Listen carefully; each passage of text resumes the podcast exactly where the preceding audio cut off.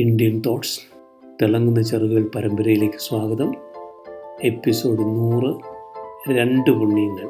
ഞാൻ ജോസഫ് മറ്റപ്പള്ളി. ഒരാൾ സ്റ്റോറിൽ നിന്ന് സാധനങ്ങളൊക്കെ വാങ്ങി പുറത്തേക്ക് ഇറങ്ങുമ്പോൾ വിചിത്രമായ ഒരു രംഗം കണ്ടു. വഴിയരികിൽ ഒരാൾ ഏതാണ്ട് ഇരുപതടി അകലം കണ്ട് ഒരടി സമചതുരവും ഒരടി ആഴവുമുള്ള കുഴികൾ എടുത്തു പോകുന്നു. പിന്നാലെ ഒരുവൻ അവ മൂടിയും പോകുന്നു. അങ്ങേയറ്റം വിഡിത്തമാണിതെന്ന് സ്പഷ്ടം. അയാളുടെ ഒരു പണിക്കാരനെ കണ്ട് ചോദിച്ചു എന്ത് പണിയാണിത്? പണിക്കാരൻ പറഞ്ഞു ഞങ്ങൾ മൂന്ന് പേരായിരുന്നു ഇന്ന് വരേണ്ടത്. ഞാൻ കുഴിയെടുക്കുമ്പോൾ ഒരാൾ മരം നടുകയും വേറൊരുവൻ കുഴി മൂടുകയും ചെയ്യണമായിരുന്നു. മരം നടേണ്ടവനാണ് ഇന്ന് വരാതിരുന്നത്. നമ്മുടെ പരസ്നേഹ പ്രവൃത്തികളും ഏതാണ്ട് ഇങ്ങനെയൊക്കെ തന്നെയാണ്. ഇതുകൊണ്ടൊക്കെ എന്ത് പ്രയോജനമെന്ന് നാം ചിന്തിക്കുന്നില്ല. സംഭാവന കൊടുക്കാൻ നാം തൽപരരാണ്. പക്ഷേ ആരെയെങ്കിലും സ്വന്തം കാലിൽ നിൽക്കാൻ നാം സഹായിക്കുന്നില്ല. സ്വർഗത്തിന്റെ കവാടത്തിലെത്തിയ ഒരു സന്യാസിയുടെ കഥയുണ്ട്. അയാൾ നിശബ്ദമായ വിശുദ്ധ ജീവിതം നയിച്ചിരുന്ന ആളായിരുന്നു. മറ്റുള്ളവരുടെ കുറ്റപ്പെടുത്തൽ ഭയന്ന് ഒരു പരോപകാര പ്രവൃത്തിയും അയാൾ ചെയ്തിട്ടുണ്ടായിരുന്നില്ല. ഡ്യൂട്ടിയിലുണ്ടായിരുന്ന മാലാഖാമർ രേഖകൾ വായിച്ചു.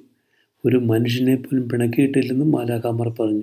ഗുണങ്ങൾ വായിക്കുന്നതിന് മുമ്പേ ദൈവം ശിക്ഷ വിധിച്ചു. ശുദ്ധീകരണ സ്ഥലത്ത് ഏഴ് ദശലക്ഷം വർഷങ്ങൾ കിടക്കട്ടെ.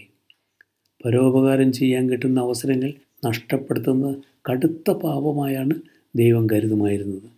അയാൾ ചെയ്ത നല്ല കാര്യങ്ങളും ബാലാകാമാർ വായിച്ചു. രണ്ട് പുണ്യങ്ങളിലൊന്ന് തനിക്കറിയാത്ത ദൈവത്തെപ്പറ്റി ആരോടും ഇയാൾ സംസാരിച്ചിട്ടില്ലെന്നതായിരുന്നു. രണ്ടാമത്തെ പുണ്യം അയാൾക്ക് കാണിച്ചു കൊടുക്കാൻ കഴിയാതിരുന്ന ശുദ്ധ ജീവിതം എങ്ങനെ ആയിരിക്കണമെന്നതിനെപ്പറ്റിയും ഇയാൾ ആരോടും പ്രസംഗിച്ചിട്ടില്ലെന്നായിരുന്നു.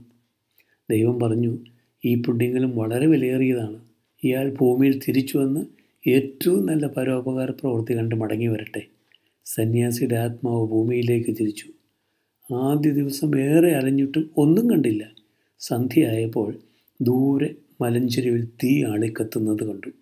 സന്യാസി അവിടെ എത്തിയപ്പോൾ ഒരു കുടിൽ അപ്പാടെ കത്തിയിരിക്കുന്നതാണ് കണ്ടത്. അരൂപിയായിരുന്നതുകൊണ്ട് സഹായിക്കാൻ സന്യാസിക്ക് പറ്റുമായിരുന്നില്ല. കുടിലിലുണ്ടായിരുന്നവരെല്ലാം മരിച്ചെന്ന് സന്യാസിക്ക് മനസ്സിലായി. ഇടയിൽ സന്യാസി ഒരു വിചിത്ര കാഴ്ച കണ്ടു. ഒരു തത്ത താഴെ അരുവിയിൽ മുങ്ങിയിട്ട് പറന്നു വന്ന് ചിറകിൽ പറ്റിയ വെള്ളം അഗ്നിയിൽ കുടഞ്ഞു കളയുന്ന രംഗമായിരുന്നത്. ആ വീട്ടിൽ തത്തയുടെ കൂടും കുഞ്ഞുങ്ങളും ഉണ്ടായിരുന്നെന്നും ആ കുഞ്ഞുങ്ങളെ രക്ഷിക്കാൻ ഈ തത്ത ശ്രമിക്കുകയായിരുന്നെന്നും സന്യാസിക്ക് മനസ്സിലായി.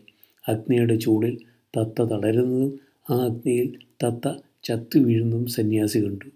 സന്യാസി സ്വർഗത്തിൽ മടങ്ങിച്ചെന്ന് ദൈവത്തിന്റെ മുമ്പിൽ തല കുനിച്ച് നിന്നതേയുള്ളൂ. സ്വന്തം ജീവിതത്തിൽ ചെയ്യാതെ പോയ അനേകം പരോപകാരങ്ങളെപ്പറ്റി സന്യാസി ഓർത്തു. സന്യാസി പറഞ്ഞു അങ്ങയുടെ വിധി ന്യായവും യുക്തവുമാകുന്നു. ദൈവമാലാഹമാരോട് പറഞ്ഞു ഇയാളെ സ്വർഗത്തിലേക്ക് തന്നെ കൊണ്ടുപോയിക്കുള്ളൂ പരോപകാരം എന്താണെന്ന് മനസ്സിലായവർക്കുള്ളതാണ് സ്വർഗം നന്ദി. വീണ്ടും കാണാം.